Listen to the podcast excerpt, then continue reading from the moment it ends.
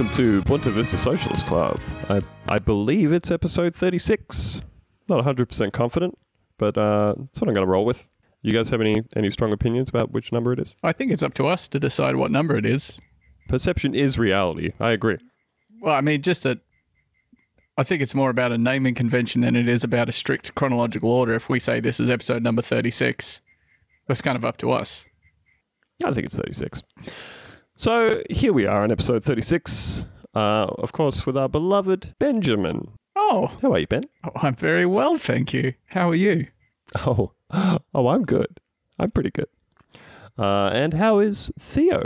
Hey, um, I'm a bit under the weather. I got this like, I've got this ongoing thing where my sinuses are too tight, and a piece of rice went up my sinus, and that's uh, developed into a, a full-scale uh, chest infection. So, uh, a condition for which I'm not going to get made fun of, I'm sure. Uh, how are you? How are you guys? Does that does that tickle you, Ben? That's uh, it's the tale of our of our strong and robust boy Theo, uh, brought brought to the brink by a single grain of rice. I knew I'd get fu- made fun of for this. This is the most I'll uh, share anything the with. most Theo injury you could possibly sustain upon your body. I inhaled a single grain of rice. Theo think rice is too oh spicy. dear. Uh, Theo's body is currently rejecting the rice. Oh dear. Um, Lucy is not with us um, on account of being unable to work her internet. Yeah, she downloaded Uh, too many pornos at the same time, and it was like that um, Three Stooges uh, scene where they're all trying to get through the door at once, uh, and the connection just shut down. Have we have we given up the pretense of saying that anytime she can't be here, it's because she's trapped on the toilet due to chronic IBS?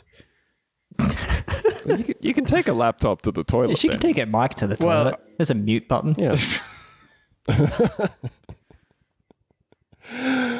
well, um, yeah. Uh, personally, I'm just having visions of uh, Lucy just being like one of those um, retirees who has to get someone to come and fix their computer because of all the viruses that are on it, and um, and it's absolutely because of all of the porno they've been Yeah, looking she's at. like looking at the internet through a tiny little hole uh, in her browser, which is just otherwise um, ad extensions and plugins. Yep. Yep. She's uh she's carried her carried the tower of her PC into the Apple store and is currently asking um one of the one of the geniuses at the Genius Bar uh, exactly why she can't Hey, you know log on. what? Bonsai buddies just stopped working. In my experience, those guys are no geniuses. They can't even help fix my iPod. Is that Whoa. is that good? Uh, what Is that a good bit? do you hey, do you, I do you have an iPod? I could. Yeah, that's true. You could. Anyway, enough about Lucy's crippling IBS and pornography addiction. Uh, we've got Oh, some stuff for you. We've got some stuff for you this week. Come on, man. Yeah. You're doing so good with What? the segues. What? You couldn't be like. Speaking of being trapped in the toilet, I bet Barnaby Joyce wished he was right now because of all the public attention he's getting. Here's an update on Barnaby Joyce. Well, number one, I wasn't going to talk about Barnaby Joyce first, right? Um, uh, speaking of Lucy being a card-carrying IBS sufferer, we received a message today from a card carrier of a different kind. That was amazing. Thank you. Thank you. It's much better. Um, we received a message today from a friend of the show. Uh, and they were letting us know that um, they were one of numerous people who has contacted us since our um, episode a few weeks ago about unions, the power of unions. Um, this was, of course, friend of the show, Josiah, uh, on Twitter at DeathSocks. And they, they wrote in to let us know that they are now officially a card carrying union thug. Thanks to the nudge provided by Bunta Vista and dear friend of the show, uh, Tim, who of course you can find uh, at Burgerdrome on Twitter. And uh, it's been really, really cool to get a, a great reaction to that show. Um, we've had a bunch of people basically reach out and let us know that they had been thinking about joining their union and they really liked what they heard and it got them thinking and they have gone out and joined their union. So if there's one thing we can say to you, it's go and join your union. Yeah, join Uh, your if you've union. already joined your union, good on you. Good on you for joining your union and feel free to harass all the people around you who have not yet joined that union. Uh, so yeah, we just we we want to thank Tim again for coming on the show. We want to encourage anybody who hasn't listened to that episode yet to go back and get stuck into it. And as we said, we very much intend to uh, get Tim back on in the next couple of weeks and pick his brain about a few more things. Um, there were a bunch of questions from our audience that we didn't get to. Um, a lot of people had questions about like uh, shitty unions, like the SDA, the old shoppies uh, and the alternatives to that sort of stuff, uh, how to change those kinds of things from the inside. So we'd love to cover that sort of stuff with him again. Uh, so we will try. I want to find out what he was talking about with the dog dick, just personally, but Well, maybe maybe you should go back and listen to the episode before that episode. I think I've made it clear that I'm never doing that. Well, then you don't get to complain about not knowing um, what exactly you talked about on a previous episode. Wrong again, bitch. Speaking of big complaining bitches, Nice. thank you, thank you. Sorry, I, I'll I'm into the swing of it now. Wait, Ben. can I just? I'm Um, going to interrupt you, Swing, just to pull back the curtain here for a second, uh, to point out that Yep. Theo had muted his microphone because he went into a, a coughing fit, but then very, very quickly unmuted it just so he could get in nice immediately after you finished the segue. Yeah, That's the kind of professionalism you're getting. Uh, working as a Absolutely podcast incredible. host. yeah. That's the sort of um. The, those are the production secrets that we bring to you. I will bring the curtain Um, uh, back across, though. We're no longer behind the curtain anymore. Okay, there. Um, you could see behind the curtain for a little bit, but now the curtain is drawn. It is red velvet. Oh. Um, it's lush. You run your hand Uh, along that you- baby, it's soft. It's soft, but here's the thing: you are not allowed to. If everybody who wanted to touch the velvet curtain was touching it, frankly, it'd be filthy. And that's why we have the velvet rope just in front of the velvet curtain. I don't know if you put a rope in front of a curtain. a very good rope feel. Well, that's just to kind of keep a bit of a barrier between, um, you know, the audience and the curtain itself. Because let's be honest, it just it looks so good. It looks incredibly tactile. The point Um, is, it just looks like, yeah, You- don't touch the curtain. You're not That's seeing behind any of this. What you're getting is a veneer of complete professionalism, craft, uh, high production value, scripted stuff, highly scripted. Yeah. uh, research. depth. although, although, if I could make one minor point, um, imagine if you will, uh, the scene from The Wizard of Oz towards the end. Um, you know, they come in and they see the great big wizard head, and they're all like, "Whoa, look at this big wizard head! This is super impressive." Um, I'm really scared of this wizard and everything. And then the curtain gets pulled back, and they see what's behind the curtain, and they're all like, "Oh, it's this guy. I've I've seen behind the curtain now. Isn't that interesting?" Um, it wouldn't really work if you just pulled that curtain back across and said, "Okay, go back to looking at the big the big wizard head. Enjoy the big wizard head again. Now that you know what's behind the curtain." well, I think that's assuming that you've flung the curtain back entirely. I think what we've done is we've flung the curtain back a little bit. Just You've only had a small glimpse. Just There's so much more behind that curtain. Hmm. I think we've we've opened up one facade just to reveal the facade behind it. Certainly. You maybe This could You're all just be a fiction. maybe you just It is very, very deliberate. yes, it's an elaborate act. Absolutely. I'm throwing this show. So, speaking of big complaining bitches, uh, we just, of course, need to touch briefly on the thing that everybody spent the last couple of weeks talking about, and that is uh, the nation's horniest deputy prime minister, uh, Bad Boy Barnaby. I think they should call him Yarnaby Joyce because there's a whole lot of yarns coming out about this fella. Uh, there's a whole bunch of Barnaby noise. You know what I'm saying?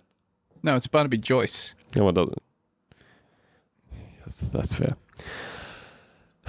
So, um, you may be aware uh, we have we've bought into the hype, and we spent our, our last two episodes. There's been so many layers and so much dirt in this uh, this big old uh, sex sex scandal coated in graft um, that that we basically spent most of the last two episodes talking about it because there's just so much stuff to get to. And let me tell you, it didn't really ease up uh, a great deal. Um, Barnaby, you, you know, uh, the Prime Minister said Barnaby is going to take a week of leave and do a bit of quiet reflection. And basically, Barnaby Joyce's quiet reflection has involved um, doing more interviews about the topic than he did while he was not on leave, which is really helping his cause. It's really helping people to put it behind them and move on while he is on leave. Um, and if I remember correctly, at the end of our last episode, we were up to that very day, which involved the Prime Minister calling a press conference and saying, um, Hey, everybody, Barnaby Joyce is a big, dumb, dipshit podunk who can't keep his dick in his pants. We're all incredibly disappointed. Uh, he has no ethics. He has absolutely compromised his office. Uh, what he's done is terrible. He's betrayed He his wife bad. and his, His children. His dick is a weird shape. He's betrayed the whole party. He's constantly stepping in sheep shit and falling over into it and swearing at the animals on his farm. But it wasn't technically breaking the rules, so he's fine. Also, we're going to change the rules. And if anyone does what the Deputy Prime Minister uh, did and we're all talking about, they'll absolutely have to resign. But not him, because it wasn't a rule then. Uh, that went down really well which, as as Theo uh, said at the time, if there's one thing the Australian public loves to hear from their leaders, and one thing that they think really um, denotes, you know, strong leadership qualities, it's semantics. um, so everybody was like, okay, he's gonna he's gonna fuck off on leave, and that'll that'll be done and dusted for a bit, and it absolutely was not. The very next day, Barnaby Joyce uh, called his own press conference to say, Well, I think the Prime Minister is the big dickhead here. Um, he's saying all this mean stuff about me. Everybody already said the mean stuff. Why's he got to say it twice? Huh? uh, he, he referred to it as a, a big scab being ripped off so that everybody could have another go at the wound, which is just a beautiful, beautiful image. Uh, I think that was the plot of Crash. He then labelled. Uh, he then labelled the prime minister of the country, who is uh, his own leader, uh, inept, and said that his comments were unnecessary and hurtful. Uh, so it's all just been a great look. That Um, all the stories have come thick and fast. that press conference was just absolutely wild because I think every single person had assumed that Turnbull's press conference was done in consultation with Joyce and was like a, a damage control thing. Uh, and just to have Joyce be like that fucking dog cunt. Uh, it's just so amazing to know that uh, there's the PM just roasting the shit out of him uh, to distance himself, uh, not to save his ass. It's truly, truly, truly, truly amazing. Uh, yep, it was very clear that it had not been done in consultation with him at all. Uh, most people, I think, expected that he was actually calling the press conference to announce the resignation of the deputy prime minister. Um, but instead, he just roasted him super hard. Uh, Barnaby Joyce called his own uh, press conference just to disagree. I love competing Um, press conferences. Truly wonderful concept. They should have just saved time and had the one press conference and just in the format of a roast battle. Two podiums. Uh, What's that? The fucking guy that does all the roasts? Jeff. You know, Jeff Foxworthy. it's not Jeff Yes, Foxworthy. that's him. What's the fucking guy? Jeff Goldblum. Got it. the fucking, you know, the dude that does all the Comedy Central ones. Uh, Jeffrey Lord. You fucking, you guys are no. I'm doing. I'm with one hand. I'm Jeffrey Googling. Rush. Jeff. It's definitely Jeffrey You Rush. fucks. It just didn't come to me at first because people don't normally call him Jeff. Get it Yeah, together, that was Ben. the plot to the movie Shine.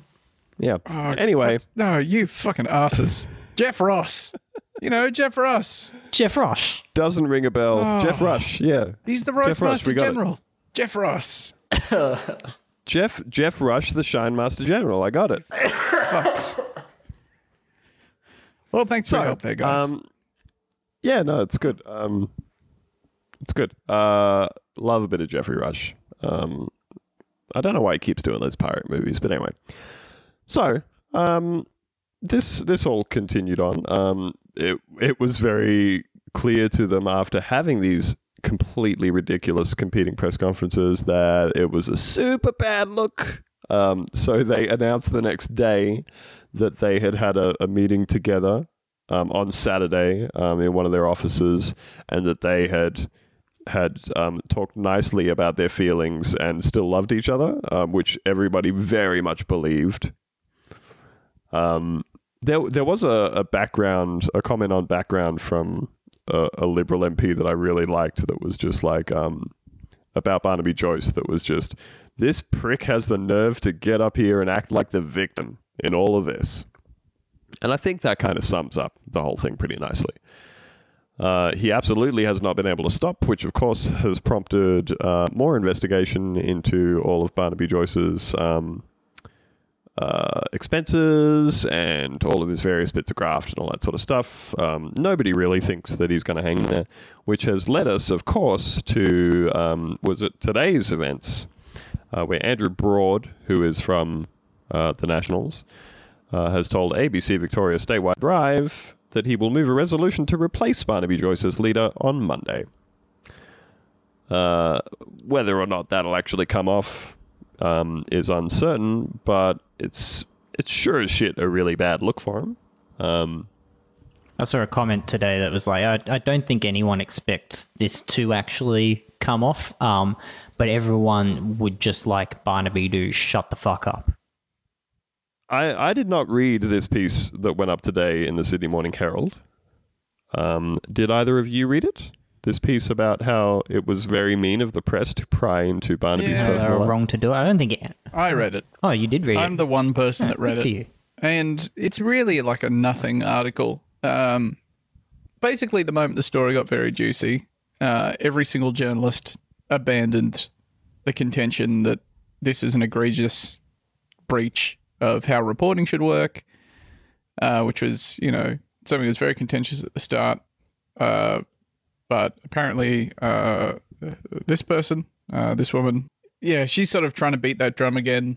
And the the substance of her arguments is that it didn't really have enough political significance to warrant writing about, and that uh, the concern is that it.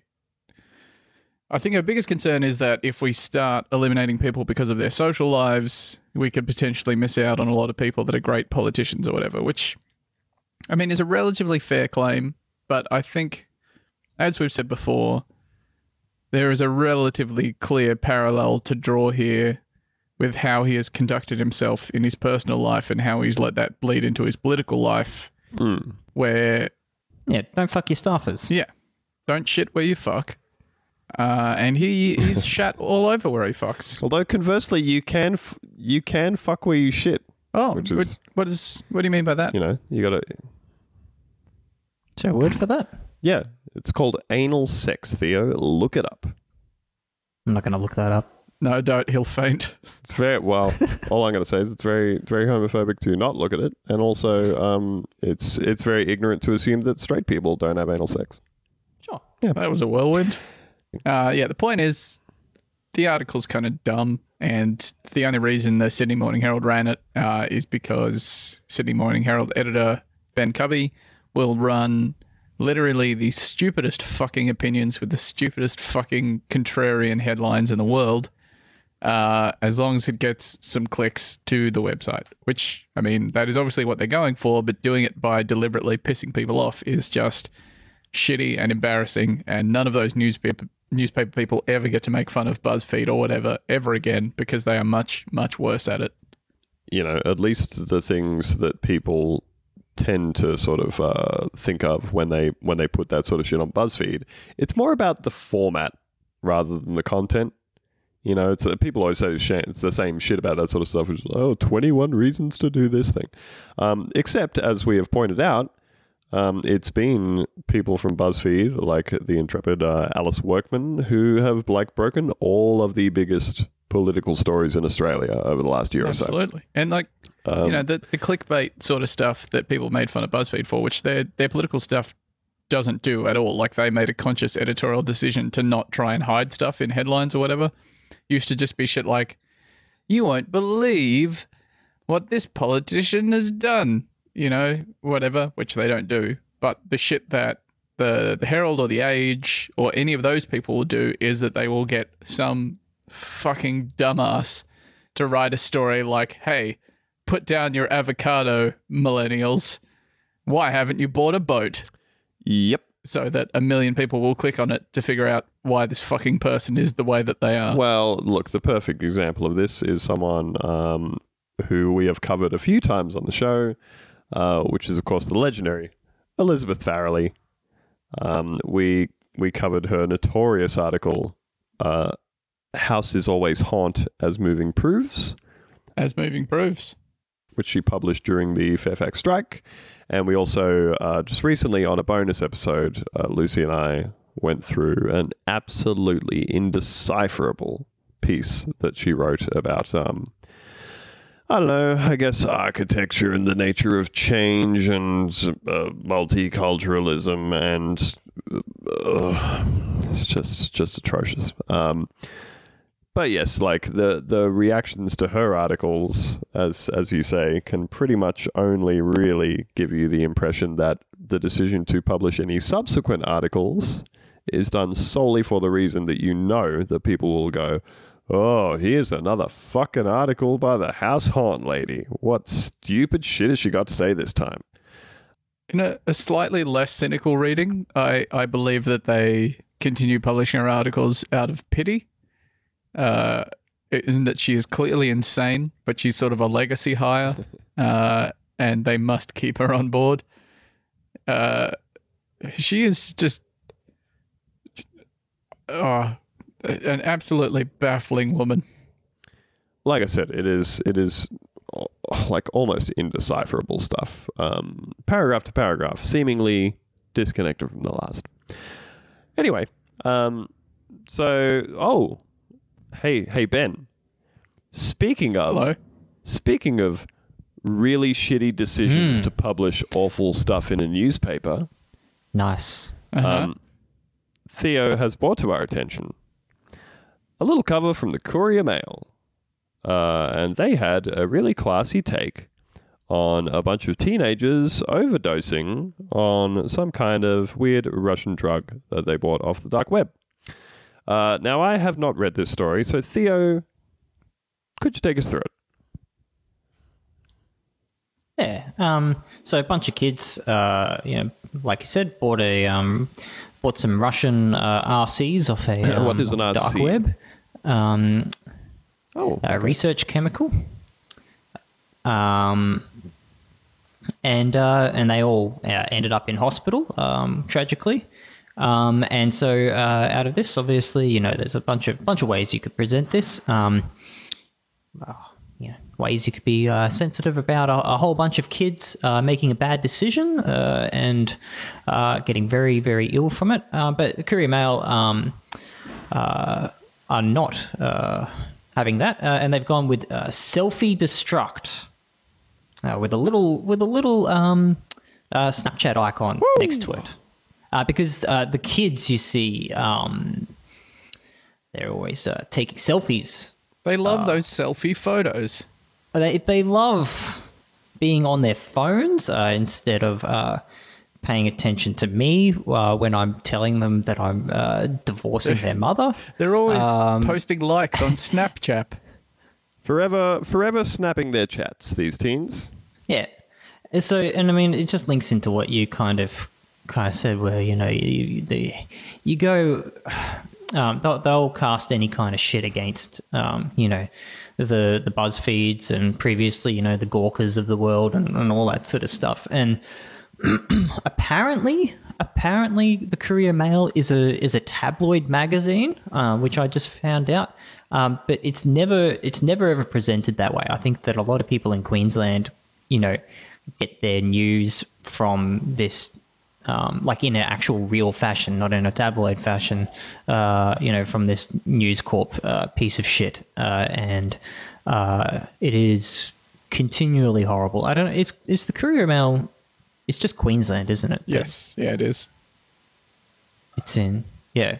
Um, so Uh, it's probably the most visible newspaper in Queensland. Yeah, um, so. and uh, it's uh, yeah, super super shitty, uh, super shitty take. So uh, yeah, fuck you, Courier Mail. While Um, on the subject, another great example of this was a friend of the show. Uh, probably has not listened to the show, but friend of me. So then, by extension, uh, incredible, incredible writer, uh, Rakaya Chamsardine.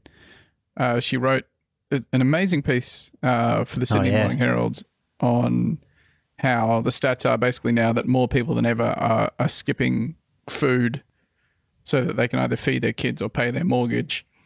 And uh, it's a beautifully written piece uh, in the Sydney Morning Herald that I would highly recommend reading. It's fantastic. But the way that the editor chose to frame it upon publishing it was that the, the Twitter something was like, forget the Avo, the big problems with housing affordability are this, whatever. And there's like photos sprinkled throughout it with a photo of Avo toast that's like far from chugging down on avocado toast, blah, blah, blah, blah, blah. Like, that's this is a really, really serious issue that's being talked about thoughtfully and extensively and researched in a really, really amazing way. But they've tried to just hook into the zeitgeist by pissing people off as a way to get them to the story in, instead of using an actual meaningful grab. They've just gone for the stupidest sell possible. And it's, I don't know, it's just very frustrating seeing this happen. it's infuriating. Well, there's only two, like you're saying, there's only two ways that's going to be perceived, which is either by younger people looking at that and going, what the fuck are you talking about? Like they do every time there's some kind of fucking avocado reference in a thing, where people just go, what are you talking about? I'm trying to pay my rent with my increasingly scarce and casualized labor um, and my crazy rent prices and all that sort of stuff. And on the other end of it, it just gives anybody over a certain age apparently license to immediately dismiss any and all of the concerns of young people about systemic issues because, ah, pictures of the avocado. The immediate code for these people are dumb and spend too much of their money on frivolous things. Well, they bought they bought their house at, at 22. But it cost tuppence. Uh, not going to look into. Yeah, well, not going to look into that any further. I think. Uh, I think it's probably the Like, avocado. It, it doesn't matter. You know, I'm sure all of us have gotten into arguments with boomers on Twitter about this before. You can show them the graph between, you know, cost of living, cost of housing, and average income, wage growth, whatever, anything. And they'll just be like, oh, well, we all had it tough. I go, it's fucking, you, God, like, I'm sure you had to work very, very hard, and I respect that. But if we work the same amount, it is literally impossible for us to do the thing that you did and it's you know there's there's been um there was a really great survey done comparing the amount of money that uh millennials now spend on uh like luxuries compared to how much they pay for rent and food and all that yada yada yada and holidays and whatever and it's markedly less than people from like 10 or 20 years ago but it doesn't matter you can show them that and they'll still sort of contort this narrative where they're like oh yeah but snapchat you guys are always on Snapchat. Ah, but have you seen uh, Tony Abbott's back at it now? Uh, and uh, no, it's not. It's not avocados. Uh, actually, it's it's those damn immigrants. Uh, didn't you know the it's the damn immigrants uh, making the country uh, too full? Uh, Australia, the famously full country. Um, That's why you can't get a job. It's chock a blocker over here. it, it is not enough room to swing a cat. We're elbow to asshole. Please do not swing your cat. Please, please don't put your elbow anywhere near my asshole. Uh, you can put yours near mine if you like. I'm trying to find it. There was a, a genius level take from some fuck shit on uh, Sky News the other day from Adam Creighton saying that if if the government is serious about reducing the rate of immigration, then they must do it gradually to ensure there isn't a significant drop in house prices. Just a just a nuclear take on uh, Absolutely incredible. finger finger on the pulse. Like uh, we we have a legitimate uh, uh, housing crisis, um, and part of that is due to overseas buyers, not due to due to immigrants. Uh, but mostly just due to conservative policies uh, and never, ever, ever getting rid of tax breaks for for landlords, uh, and that'll go down well. Yes, I would love it if we could shift the narrative away from that just a bit. Uh, folks, We've got a couple of topics to cover, but in order to do so, I'm going to throw to that beloved institution the big, big, groaning sack of mail. Guys, uh, who wants to dive into the big sack of mail first?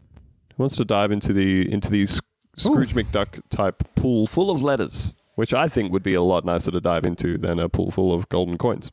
Well, that seems true to me. Yeah, let's be honest.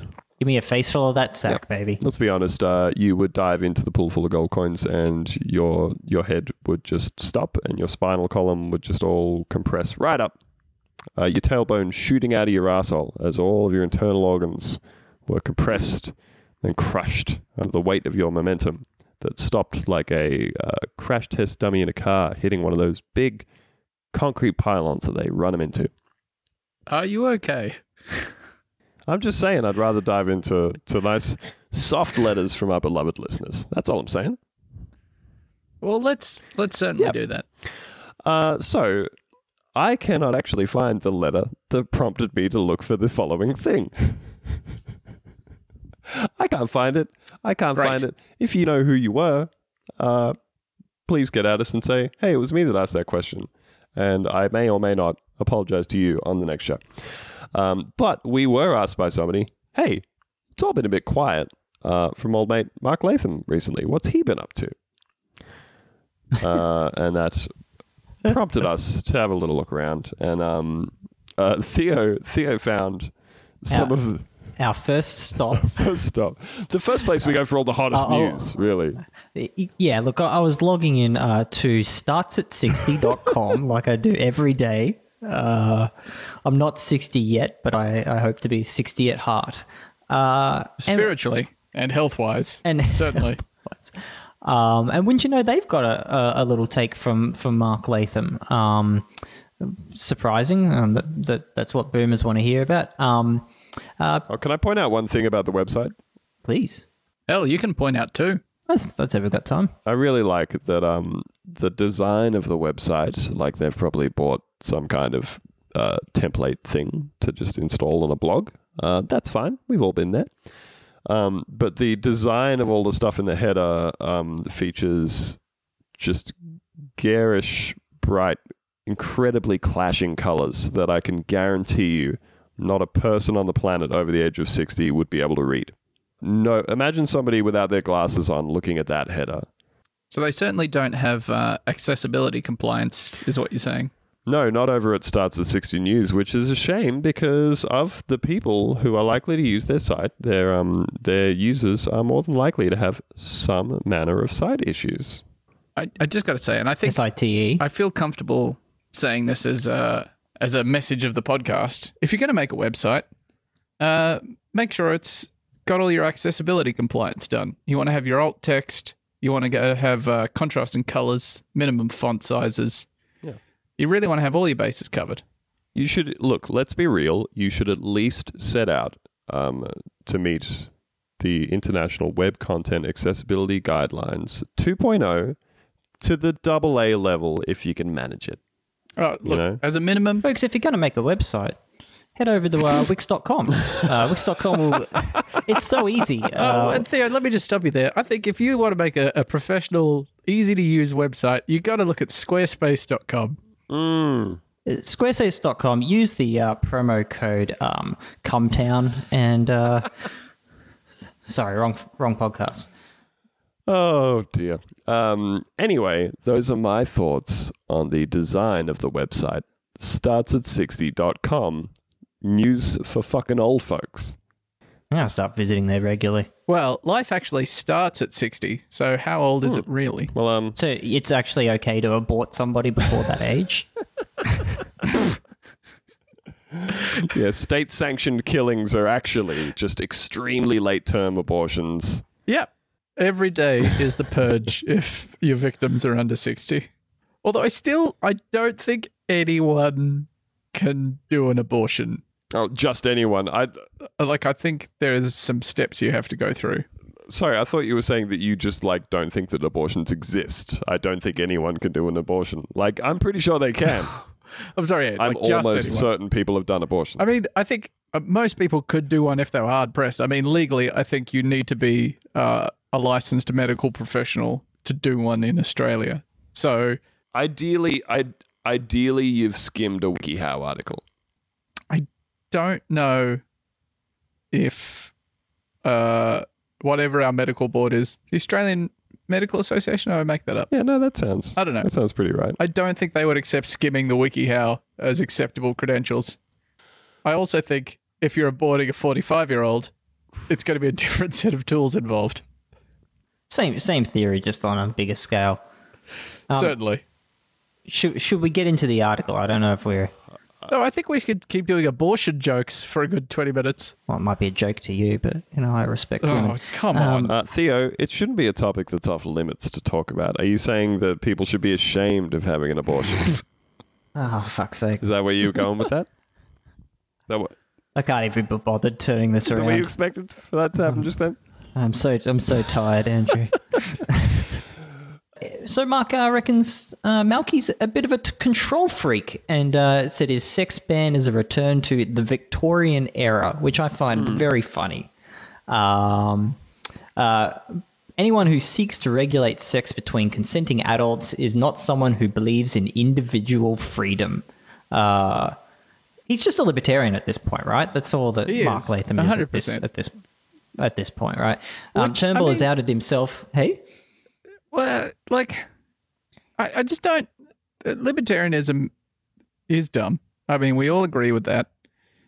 dumb as bricks. Uh, but so I guess your position as a libertarian should be nothing should restrict individual freedom, right? But you also believe that of corporations or businesses or whatever. So if the government is your employer and they've given you a rule, although I guess I guess they could make a case that it's different if it's the government that's doing it. But like if you've signed a contract to do that, you should have to abide by the rules that it has, right? So as a libertarian, couldn't you defend like any rules that they put in? Except the ones you don't like, Oh yeah. and then they violate the NAP. So I don't know. The, well, the other thing about that that type of libertarianism jazz is the whole. Uh, you know, you get like conservatives, libertarians, and stuff who are all like, "Oh, oh, you want to do socialism, except it's never been successful anywhere in the history of anywhere." Just always makes me think, yeah, just like all of those um, successful, completely libertarian, regulation-free countries uh, which actually all sound like the island from Battle Royale, both in the sense that you would just immediately be murdered by your closest neighbor, and also that it is fictional. Oh man, if if you get really into uh, anarcho-capitalism, which I mean I'm sure we all have, complete laissez-faire capitalism, libertarian utopia. Uh, the examples that they always pull out are the Wild West and uh, Vikings. That's uh, those are the two examples of anarcho-capitalist societies that worked because you're essentially paying people to have the law enforced on a personal level in the Wild West. And uh, cowboys generally live to be like 25. Pretty sure the same is true of Vikings. Uh, I'm pretty sure it was a fucking shitty hellhole. Uh, but it means that they don't have to think about having to pay tax or contributing in any way to the society that fostered them to the point where they are now. Well, yeah, you don't have to be um, worried about being forced to put aside part of your income for like a pension or retirement because someone's going to shoot you in the face to steal your gold fillings. True. Yeah, um, and of course, like I mean, look, let's be real. I don't feel like I can even argue with that point um, because of the fact that that worked so well as a society that that's still how we live now. Well, I mean, if you look at America now, it's not changed much, am I right? bunch bunch of cowboys. They even had a cowboy president. Yeah. Remember that guy? uh, Which one are you talking about? I was talking about. I was talking about Uh. W, because he liked to do his cow- his Oh. cowboy shtick. thought you were talking about like uh Teddy? Rumsfeld because he got shot in the stomach. Teddy. Rumsfeld. yeah. Uh, That's person? that's two names. That's two names. Am I fucking it all up? I you've Teddy- Teddy Teddy Roosevelt Roosevelt Donald Rumsfeld. Donald Rumsfeld. Yes. Donald. Look, I'm no history. And Rumsfeld was not a president. He was just a cabinet member. Um, he was also not the one who uh, shot or got shot. That was Dick Cheney, who shot his friend while they were hunting. And uh, Teddy Roosevelt, uh, he had his whole. He had his whole. He was the cowboy president. He was the one I was trying to think of. well, he was. Uh, he was. Um. He was more of a the, the adventure guy. He was the outdoorsman. Um. He was a hunter. He killed thousands of animals. Uh, nearly all the stuffed animals, well, like taxidermied animals at the Natural History Museum, pretty sure it's Natural History Museum, were like killed by him and his expedition party. Uh, so it's really great going there and being like, Teddy Roosevelt killed that guy. Yeah, good on him. Good on you, Teddy. Uh, he also started nearly Uh, and- all of America's national parks. yes, we can at least uh, give him points for that, can't we? Yeah. Uh, a- and also, I can't believe you guys are making fun of me because uh, Roosevelt, because I got the name slightly wrong, you know, it's semantics, but that's that's cool if you want to how to, that's how you want to be right. But um, uh, Roosevelt was shot by a saloon keeper, so uh, put that in your jaunty little No, I, cowboy. I pal. agreed with you that he was the cowboy one. Thank you. Uh, so basically, it's just Andrew that can go fuck himself at this point. Yeah, no, Yeah, I, uh, I eat shit. please, please accept my most sincere apologies for um Oh, for thanks, being Andrew. so mean about Teddy Rumsfeld. Anyway, um, Uh, if you're an American listener and we've gotten any of this wrong, uh, why don't you look at your own fucking problems in your country right now, you dick? it's true. Shut up. Stop hassling bitch. us. Stop hassling us and deal with. Fuck off. Um, look, we've we've completely Jesus look, Christ. at this point we have completely departed um, from the issue of Mark Latham's uh, weird I want to talk about cowboy presidents. it's all going more. very well. Well, look, can, can I just can I uh, just make uh, Theo's final point here, which he, he had written down for, for the Mark Latham stuff, which is that even Mark Latham, right? Even Mark fucking Latham gets it, which is to say, as we've said on previous episodes about all the Barnaby Joyce stuff and the the sex with your staffers ban, which shouldn't really have been a going thing anyway. Um, everybody from every side of politics is like, man, this guy's massively fucked up. And the government's still trying to pretend like he hasn't. Even Mark Latham can look at the situation and say, quote, uh, Turnbull's missed the obvious point. People are worried about the issues of taxpayer funds, not who he's fucking. And that is absolutely true. The whole thing about saying we'll change the ministerial code of conduct after the horse has bolted and impregnated a lady. Uh, yeah, it's just that's not the point at all. The point is about using taxpayer funds to create jobs for your mates and all that sort of shit. So even Well, actually, I actually reread that sentence, um, and we might be giving Latham uh, the benefit of the doubt on that reading because he doesn't actually say uh, uh, anything about the affair. He just says people should be worried about the issues of taxpayer funds, um, which I read now uh, as uh, him being a huge libertarian. Uh, he just doesn't like taxpayer funds, uh, and he would rather um, save up money to build a city underwater. Uh, where you can uh, live your life in peace. Some sort of uh, rapture, if you will. Oh, that's a great name for it. Oh, speaking of the rapture, Nice. um, I watched the I watched the Nicolas Cage movie Left Behind the other night. Oh, it's something my coworker was asking asked me today if I'd seen Left Behind, I was like, oh, That's sounds not- so bad, it's good. Is that a What'd you What'd you find? It's Is it a remake of the? There's like a TV movie about people being left behind from the rapture from like the late seventies or eighties called Left Behind. well, it's ba- it's based on a book. It's based on a book. Oh yeah, I think and it's like a super Christian book, right? Uh, very much. Um, look, there's there's there's some funny moments in it, but it's not even like it's not even shitty enough to be good or whatever. You know, it's no good. It's no good. I was surprised to find uh, Back to the Future's Lea Thompson in there. Uh, she gets raptured. Hmm. It is pretty funny the moment when like everybody gets raptured and all of a sudden there's all these people standing around just like holding hands with an empty an empty shirt sleeve. You know, Oh, so the clothes Uh, stay behind. the clothes stay, all the people go.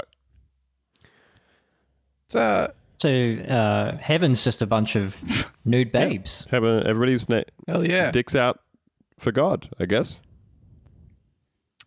Uh, this have is read the Bible. tangential, but I would highly recommend it uh, to any listeners of the show that if you haven't watched the TV series The Leftovers, uh, you got to get in. You got to watch The Leftovers. Yeah, I got to get on that. Oh man, it's so good. But it starts with a similar sort of rapture event, but it, it immediately afterwards. Uh, so it doesn't sort of show the during or anything. It just shows the flow on offense, and uh, yeah, the the first first season really good. Second season really fucking good. Third season just outstanding. And also, uh, of literally any TV show I've ever watched, including ones made in Australia, Leftovers does the best job of capturing Australia in all its sensibilities and everything. Just fucking fantastic. This episode brought to you by The Leftovers. Uh, HBO's The Leftovers. Stream it on. Uh, I don't know if it's on any Australian services. Just pirate it. and you can find it on a pirated site uh, that I set up on Squarespace. It was so easy to do. it was so easy to do, guys. Um, just And it looks beautiful. yeah, just uh, just go over to squarespace.com and use the code copyright infringement for ten percent off your first torrent website that you're going to set up uh, before you get caught by the Australian government.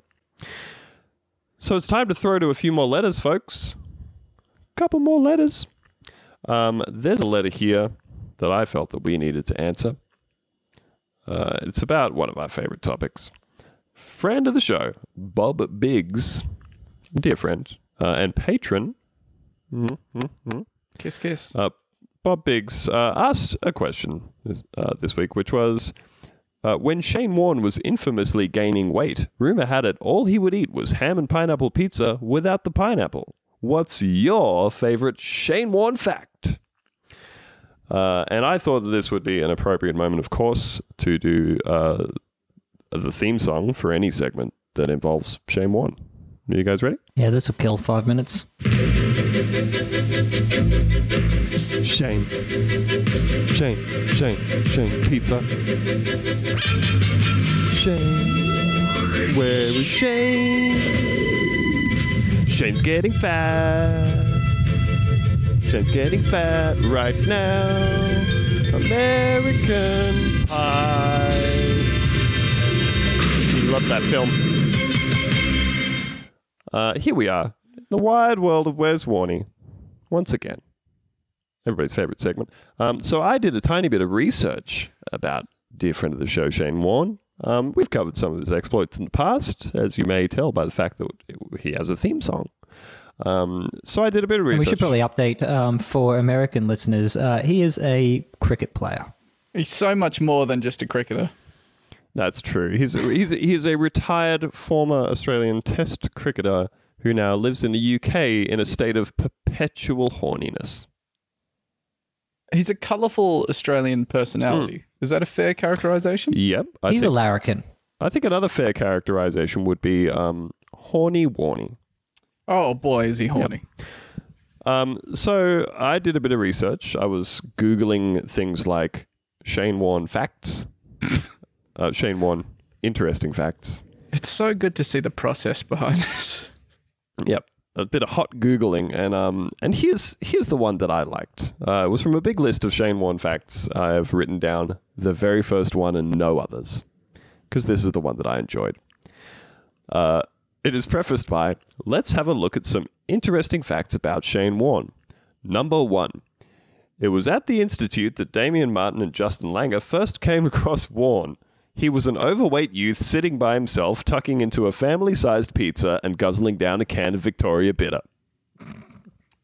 That is the entire fact.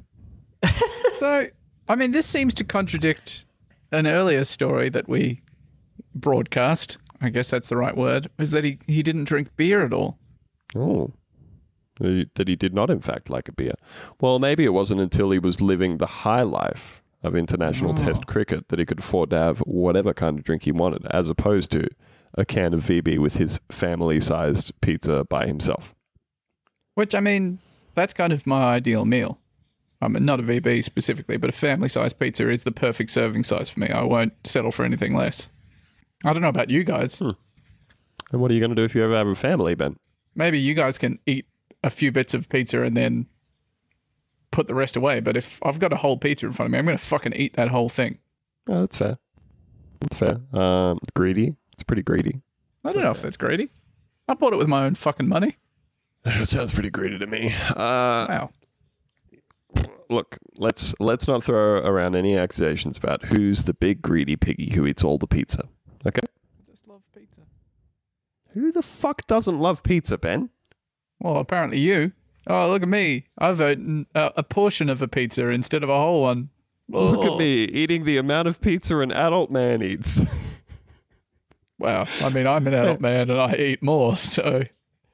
we got two questions here Oh, yeah. from friend of the show, uh, Liam Reeves.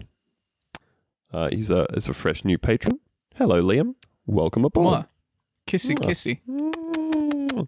Uh, yes, t- two questions. He's doubled up, and we're going to allow it because he's so fresh to the show. Uh, Liam asks, number one, how many teeth does the podcast have in total?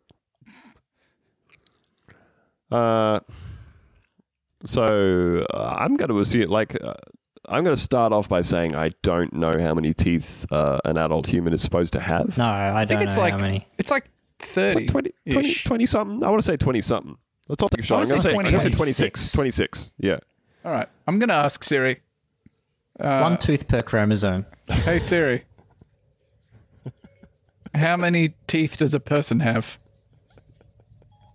Oh, fucking work. Sorry, I'm dealing with some technical issues. How many teeth does a person have?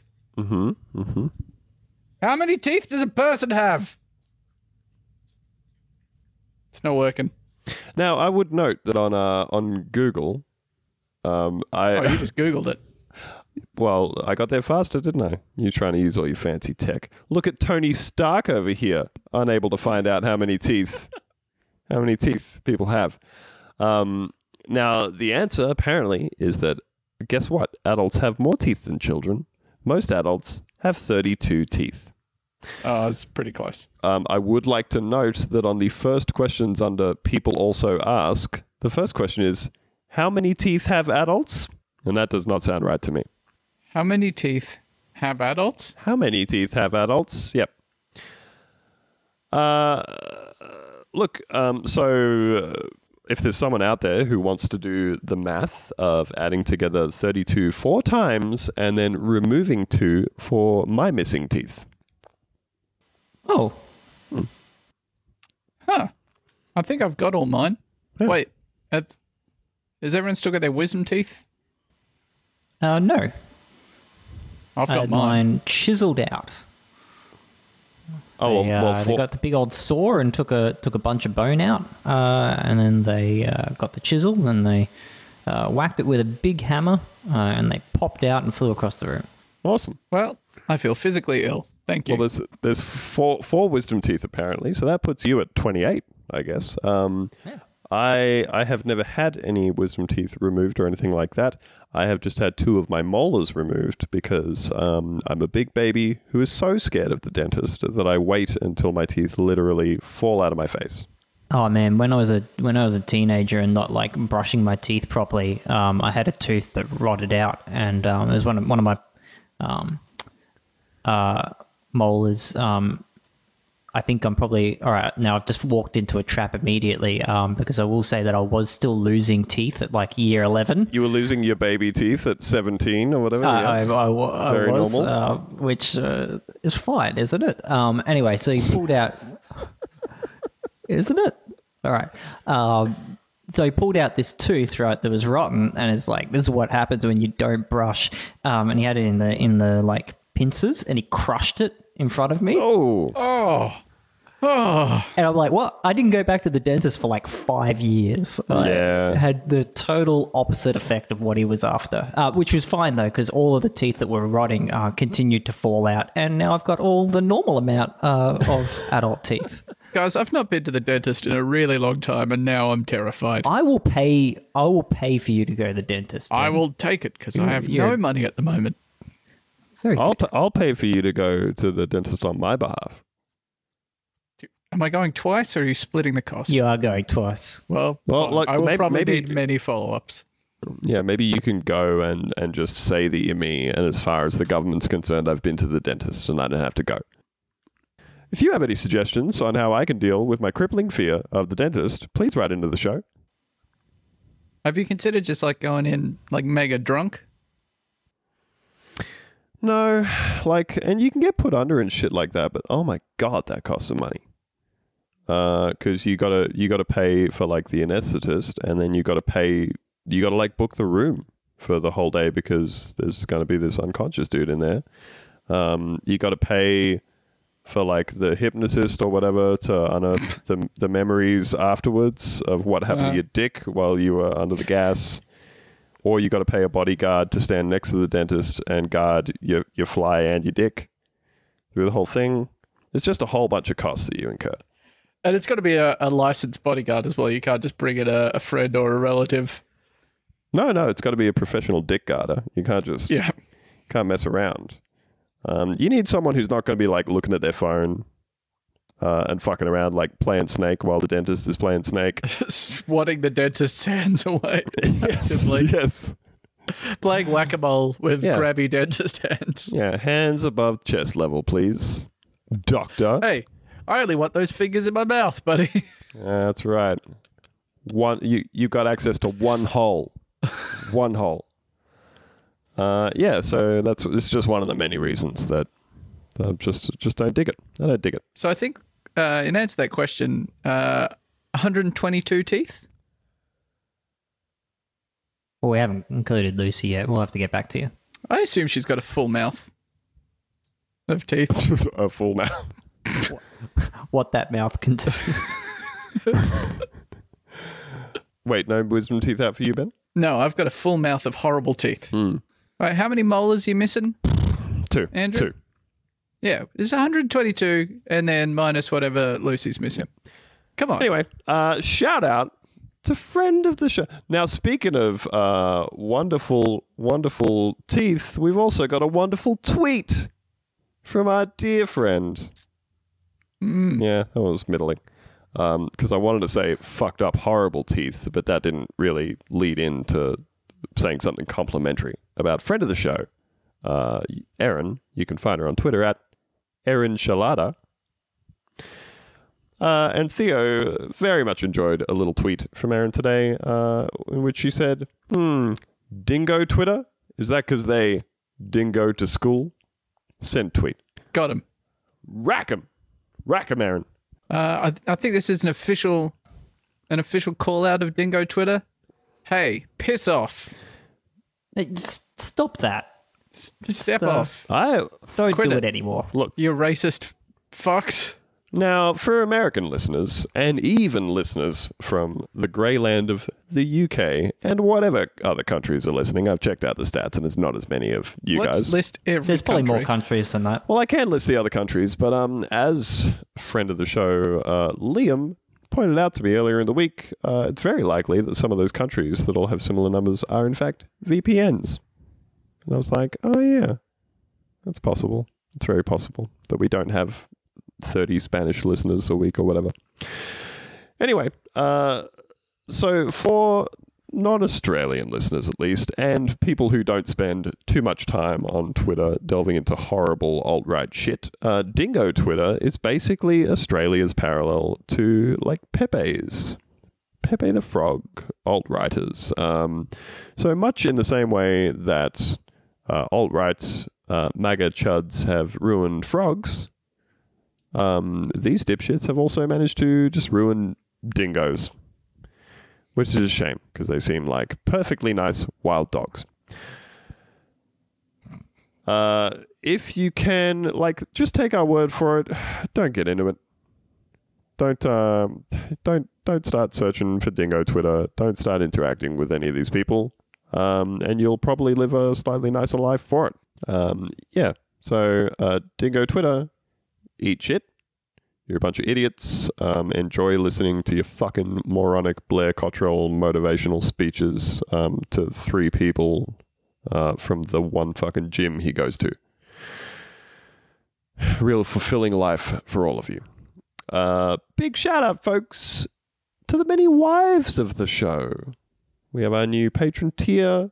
We have a bunch of beautiful wives now who are contributing to our efforts at the at the very highest tier. And we love our wives. We love every one of our wives. We honor them. We cherish them. We kiss them. We cuddle them. Mm. Uh, we cook them eggs. Yeah. We, unless they're vegan, or they've got an egg allergy. Uh, in which case we cook them. I don't know what a good substitute for egg is. What would you have in the circumstances that you're just having an egg? Just an egg, like a boiled egg, like a fried egg. Am I having Well, scrambled Theo's eggs? always eggs cooking egg for wife. Hmm. What sort of what sort of egg are you making for Caitlin usually? Um, just a just a fried. Normally, it's probably the Yep. the uh, normal one. Nice runny yolk. Yep, yep. Just just sort of uh, just enough to um, uh, seal all the white on top. Um, Oh yeah. that's when you know you got it perfect. You get that slight. Uh, it goes almost like a little frosted glass, almost just over the top of the yolk. Then you know you got a perfect egg, perfect That's fried egg right there. Perfect anyway, egg. what were we talking about? Perfect egg for the wife of the show. Hi. Um, uh, and if you're not making an egg, you could maybe, uh, could make you some falafel, or You know, some sort of soy ex- extrusion. yeah, I could make you some. Oh, I tell you what, uh, scrambled tofu. There you go. Yeah, yeah. Um, you could even put a bit of bit of tofutti in there for some flavor. Bit of what? Tofutti? Have you never had tofutti? No, I don't know what that Uh, is. tofutti is the vegan cream cheese substitute, and it's fucking great. Oh, It is great. I'm not one. I'm not like one for hollowly repping like vegan substitutes for things. Um, but let me tell you, pal, tofutti, that's some good shit. It's basically it's just cream cheese. If if someone just gave it to you and was like, check out this cream cheese, have a spoonful, you'd be like, why am I going to have a spoonful of cream cheese? And then you try it and you'd be like, the cream cheese was fine, I guess. And then they'd be like, wrong, motherfucker, it's tofutti. And you say, what in the world is tofutti? And then you'd have this whole conversation all over again. Oh, that's good to know. Yeah. Check it out, folks. Uh, today's episode This brought to you by brought to you by. Tofutti. uh, go to your supermarket and uh, attempt to use the discount code Bunta Vista um, just until you're forced to speak to a manager. Kick up a big scene. Yeah, if it doesn't work, definitely call them up. Yep. And be like, hey, this podcast I listened to, uh, they said that this discount code is good for 100%. Uh, and at the moment, I'm getting a 0% discount. Yeah. Um, so I am going to do a quick shout out to our beloved wives of the show. We got eight of them now. Eight of them, folks. Um, dear friend Tal Waterhouse, who I'm sure we all remember, uh, Michael Latimer, Moi. Moi, moi. uh, longtime patron Alex Watts. Mwah, mwah, mwah. I refuse to kiss Alex. Actually, I, I kissed him right on the forehead uh, about th- four days ago. So, so it's Uh, pretty much a lie that you refuse to kiss him. I hear a gecko. yeah, I I hear a gecko. that man. Nature corner. Welcome to Nature Corner, bitch. Woo! One more. Uh, there was also a dog barking just prior to the, the gecko, but I don't know if the microphone caught that. it's not That's the dogs next door that hate me. That's I got to respect their opinion. That's fine. Friend of the show, uh, sorry, wife of the show, Connor Stokes. Mwah, we love you too. Kiss, uh, kiss. Dartwave, um, new wife of the show, uh, Bede Kelleher, who, Kiss, who kiss. We, we love dearly, and of course, um, wife of the show, uh, the Ed Zitron, Oh, who you Ed. you may know from uh, Twitter as uh, the world's greatest uh, practitioner of PR. only good PR person. And foremost expert in Zyborn clock. Hmm. the the world's world's preeminent PR expert. Um, I hugely encourage you to check out uh, many of the articles that Ed has written around the place, uh, including for like Vice. He's got some great pieces about. Um, like uh, getting uh, ridiculous exorbitant tickets for like the Super Bowl and floor seats at the Lakers just to see if it's worth it. Um, and he wrote a piece uh, relatively recently that was about uh, Theo's favorite sub- subject, Bitcoin. That's right, folks. Theo's a Bitcoin miner now. Putting on his hard hat, going to the Bitcoin mines. Yep, I'm all in. Sold my house. Sold the house. Uh, but yes, Ed wrote a piece uh, that I think was for Vice. Uh, I'll try and dig up the link for it if I can, um, where he basically said, All right, I'm going to put aside a chunk of money and treat Bitcoin as though I am playing craps. Um, and see if I can make a profit or not. And it's it's very interesting. He breaks down kind of how it works, all that sort of stuff. Um, we're going to have Ed on the show soon. Ed is going to come Oh, on the show and have a chat to us. So before we do, we will make sure to throw it out there so that you guys can get your questions in about um, about PR, about Bitcoin, about all the other stuff Ed's written about, about his podcast, the Scumbag podcast, all that kind of stuff. That's a good one. Uh, so yeah, we just wanted to we just wanted to give big kisses to all the wives of the show. We also love all the lovers of the show who we see behind our wives' backs, uh, and of course our many many friends of the show. Um, we wouldn't be here without you guys. I might give a, a special shout out to dear friend of the show, uh, Ben Jungles, who horrifically uh, and incredibly disgustingly, I, I think, broke his foot off, is maybe the best way I can describe it. Uh, managed to somehow completely detach the bones in his foot from the other bones in his leg uh, while walking on a flat surface in the rain and slipping. Uh, and he is currently holed up in bed awaiting surgery. Uh, big kisses to you, Ben. I love you, buddy. You're going to be fine. Get well soon. Ben. We love you very much. Uh, and that I think that's going to wrap it up for us today. Um, What's our What's our crime ooh, uh, oh, your crime pass is to um, set up an illegal torrent site on Squarespace Absolutely. using the discount code Bunta Vista. Um, if it doesn't work, Mhm. please just contact Squarespace support and ask them to get in touch with us. Uh, yeah, so you can use that to set up. And what what were people even uh, streaming? It was the leftovers. The leftovers. yes, yeah. you can set up a torrent site and and just put up illegal streams of the leftovers until it's made available uh, through some regular means in Australia. Because you got to send a message, you know, uh, make it available to us. Otherwise, we will uh, set up illegal torrent sites, and that's what you can do with this week's Crime Pass. Uh, of course, you can always catch us over on Patreon for our, for our subscribers, our beautiful wives, lovers, and friends of the show. Uh, so you can head over to patreon.com forward slash Bunta Vista if you would like to join us there.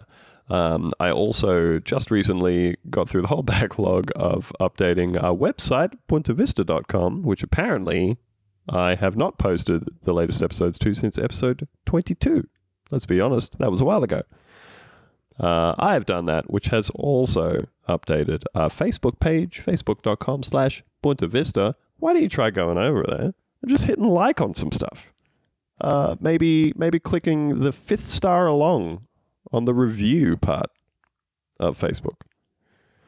Um, and you know, if you've got a, if you're just in the swing of reviewing things by that point, if you're just like, I've done one. Uh, if if if to you doing reviews is like eating Pringles, then also maybe pop on over to like the old iTunes store, whack in a review there, a five star review, because let's be honest, you've really enjoyed this. Do you Do you think there are many people for whom doing reviews is like eating Pringles? Absolutely. Cool. So get on the old iTunes, plug your boys, help us out. Come on, stop being selfish. Seriously, stop it. And on that note, on the note of me describing you as selfish, we're going to leave it there. Any final words, fellas? Uh, everyone, be well, be safe out there. Uh, tell the people you love that you love them. Uh, do a little something for yourself this week that you normally wouldn't do. Doesn't have to be, you don't have to splash out or do anything lush with your money. Just you know, sit down and read a nice book in the sun. Uh, go for a little walk. Drive to the beach if you haven't been there for a while. Just do something nice. Set aside a few hours to just treat you. Oh, there's no joke at the end. Well, that's nicer than me calling someone selfish, isn't it? Yeah. Oh, that wasn't a bit. I'm just. what the fuck's wrong with you?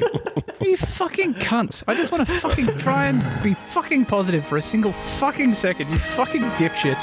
You get on here. Every time I try and be sincere, you both fucking leap on. your smarmy fucking voices, and shitty little tones of voice.